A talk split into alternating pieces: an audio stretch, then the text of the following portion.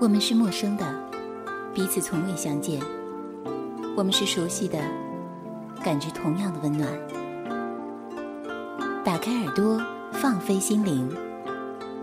这里是陌生人广播，能给你的小惊喜与耳边的温暖。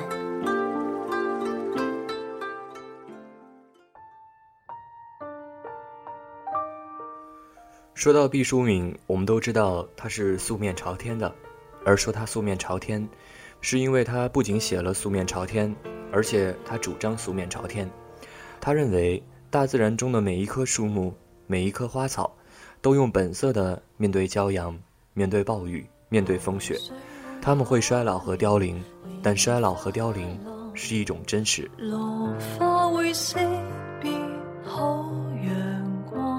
人类的这张脸，是与生俱来的证件。我们的父母凭它辨认出一脉血缘的延续，我们的亲人和朋友凭着它来了解其喜怒哀乐，所以不必要隐藏在脂粉和油彩的后面。他还说，化妆品不过是一些高分子的化合物，一些水果的汁液和一些动物的油脂，它们同人类的自信与果敢实在是不相干的东西。假若不是为了工作。假若不是出于礼仪，我这一生将永不化妆。敢于素面示人，磨砺内心，要比油饰外表要困难得多，犹如水晶与玻璃的区别。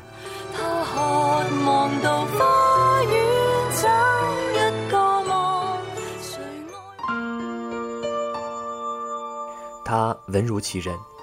关于毕淑敏的外貌，采访过他的记者王红是这样描写的。毕淑敏其人比我想象中的还要高大，果然是素面朝天，不施粉黛，着装素净淡雅，蓝色的外套衬着雪白的衣领，给人以纤尘不染的深刻印象。圆圆的、始终微笑的面孔，依稀留下了金戈铁马、军旅生涯的豪迈与西藏高原的粗犷。他不以学问见长。也不以前卫式的实验标榜，它不是江南的小山秀水，也有别于莽原塞野的黑骏马，有别于黄河决堤似的一泻千里。它自然不是男人眼中的丰乳肥臀，但也不是以女性自我描述的心理体验。它似乎是从五千年的文化传统中走来，但又不是传统文化的回归。他的散文把日常生活中似乎极为平常的事物作为审美客体，把似乎人人所经历的事情写得妙趣横生。王红对于他朴实无华的文风做了很好的总结，甚至夸奖毕淑敏很有一点平淡而山高水深的境界。今天我们的经典阅读栏目。要和大家分享的是毕淑敏的两篇文章，其中一篇是永别的艺术，而另外一篇是关于父母对于孩子的爱恋。接下来就让我们大家一起来聆听这些来自于素面朝天的毕淑敏的文字。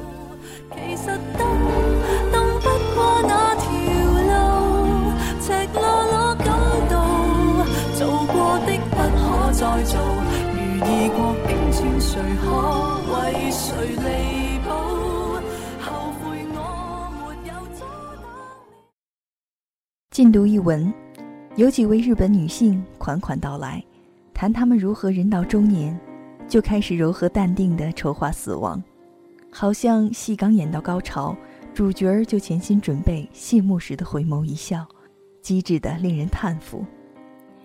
有一位女性，从六十二岁起就把家中房子建成三间，适合老年人居住，以用作最后的栖身之所，删繁就简。把用不着的家具通通卖掉，只剩下四把椅子、两个杯盘。丈夫叹道：“这么早就给我收拾好了。”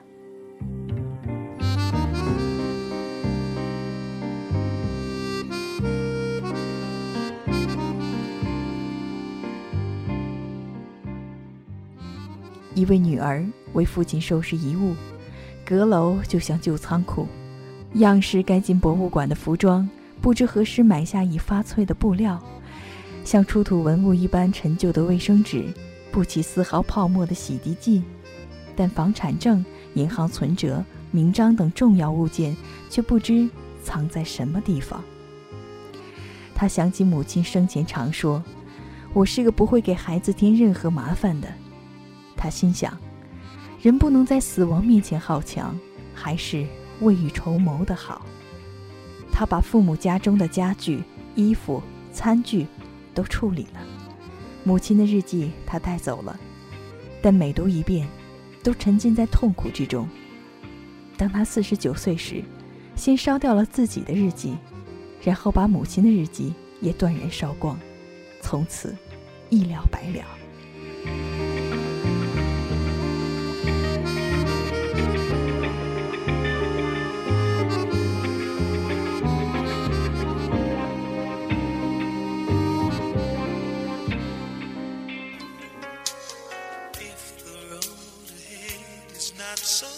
风靡全球的《廊桥遗梦》，其实也是一部从遗物讲起的故事。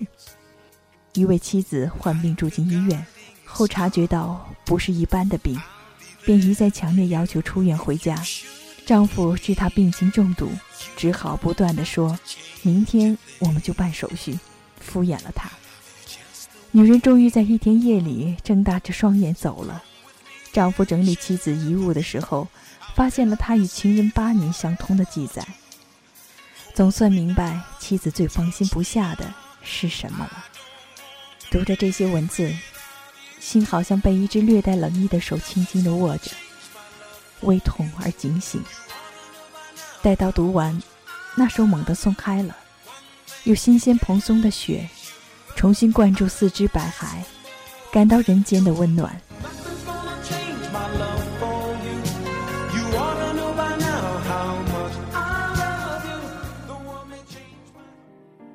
现代社会在种种进步之中，也使死亡繁华和复杂起来。你不在了，曾经陪你的那些物品还在，该怎么办呢？你穿过的旧衣，色彩、尺码打上强烈的个人印记。假如没有英王妃戴安娜那样的名气，无人拍卖，无处保存。你读过的旧书，假如不是当代文豪，现代文学馆也不会收藏。只有车载斗量的卖废品，你用过的旧家具，假如不是紫檀或红木，或许丢弃垃圾堆。你的旧照片，将零落一地，被陌生的人惊讶地指着问：“这是谁？”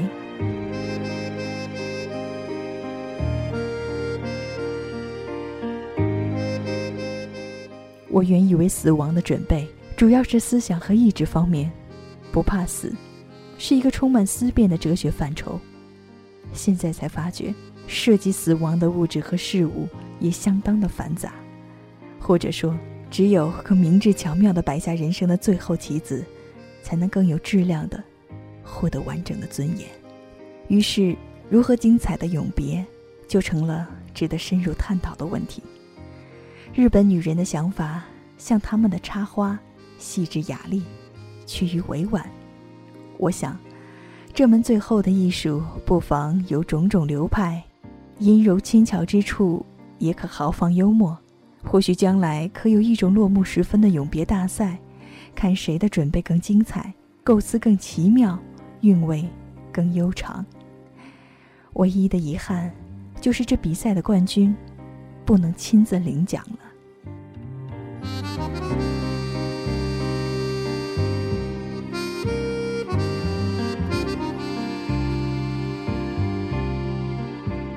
相信通过对于这篇文章的阅读和收听，我们应该会对于我们的人生有不同的态度，对于人生所必须要经历的生老病死，应该会有更好的一种态度去面对。我们都听说过“打在儿身，痛在娘心”，而有些时候，我们为了孩子能够更好的去成长，又不得不去打孩子。这种矛盾，在没有成为父母之前。一个孩子又如何能够理解？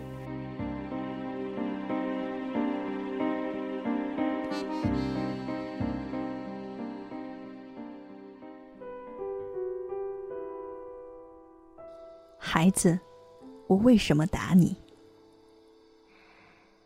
有一天与朋友聊天，我说，就是在文化大革命中当红卫兵，我也没打过人。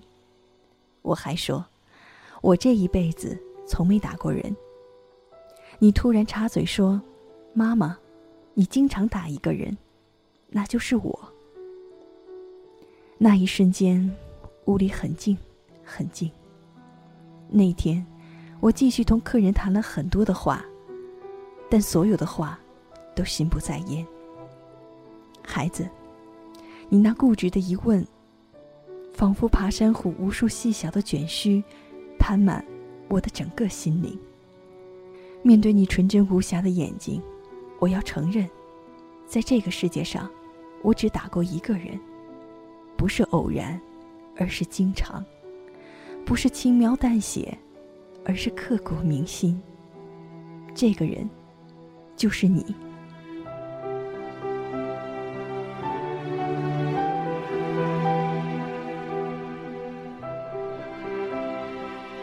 在你最小最小的时候。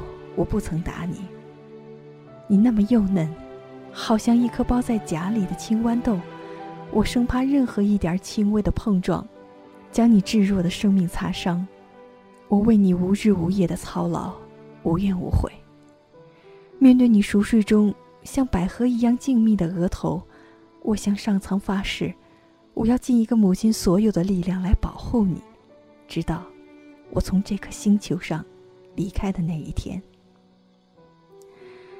你像竹笋一样开始长大，你开始淘气，开始恶作剧。对你摔破的盆碗、拆毁的玩具、遗失的钱币、污脏的衣着，我都不曾打过你。我想，这对于一个正常而活泼的儿童，都像走路会摔跤一样，应该原谅。第一次打你的起因，已经记不清了。人们对于痛苦的记忆总是趋于忘记。总而言之，那时你已经渐渐懂事，初步具有同年人的智慧。他混沌天真又我行我素，他脚下异常又漏洞百出。你像一匹顽皮的小兽，放任无羁地奔向你向往的草原，而我，则要你接受人类社会公认的法则，为了让你记住。并终身的遵守他们，在所有的苦口婆心都宣告失败，在所有的夸奖、批评、恐吓以及奖赏都无以见数之后，我被迫拿出最后一件武器，这就是殴打。假如你去摸火，火焰灼伤你的手指，这种体验将是你一生不会再去抚摸这种橙红色。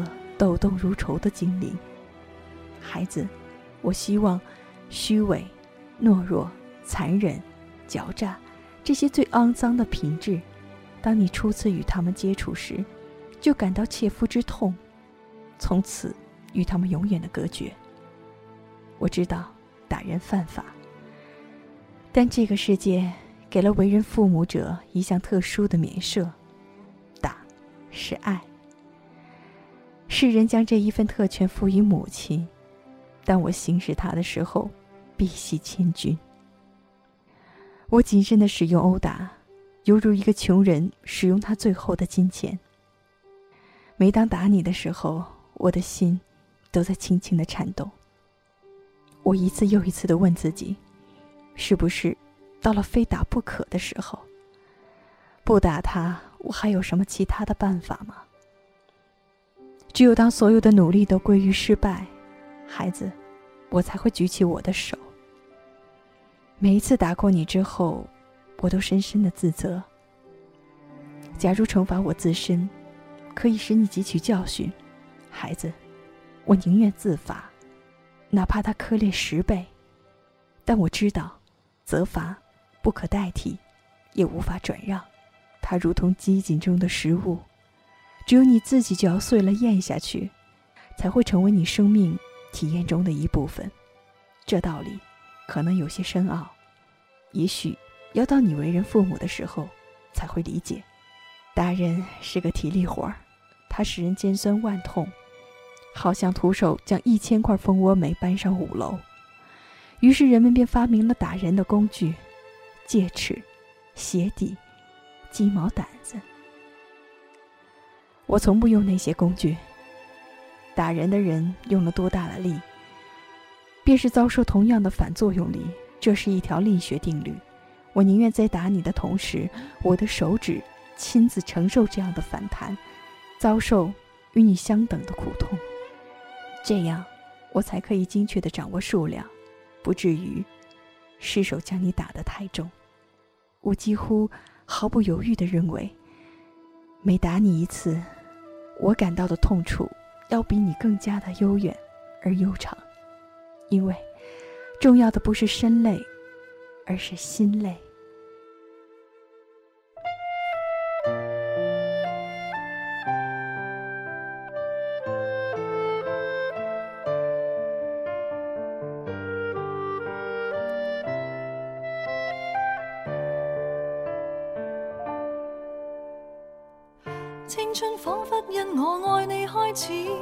但却令我看破爱这个字。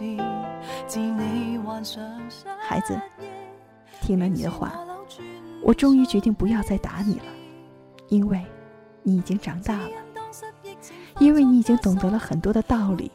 毫不懂得道理的婴孩和已经懂得道理的成人，我以为都不必打，因为打是没用的，唯有。对半懂不懂、自以为懂，其实不甚懂道理的孩童，才可以打，以助他们快快长大。孩子，打与不打都是爱，你懂得。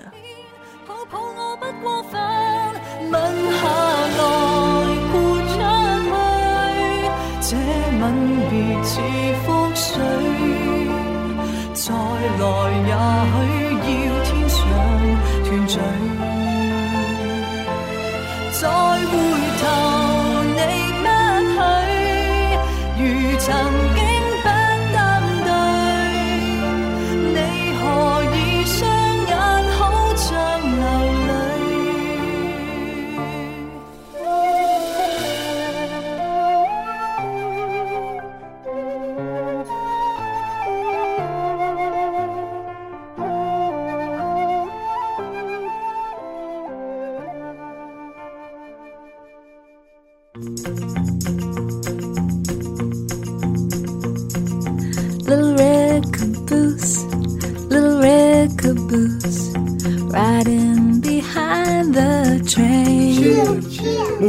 播能给你的小惊喜与耳边的温暖，欢迎关注我们的官方微信平台 M M O O F M 或搜索“陌生人”找到我们。如果你也想加入，我们求贤若渴，主播、策划、编辑、后期制作、活动志愿者正在招募中。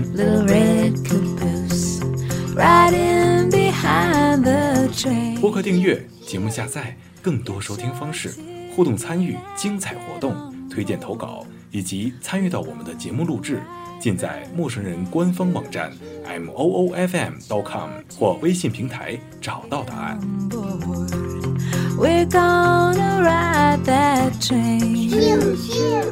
欢迎关注陌生人新浪微博，艾特陌生人广播，找到我们。Riding behind the train. Little red caboose, little red caboose. Riding behind the train.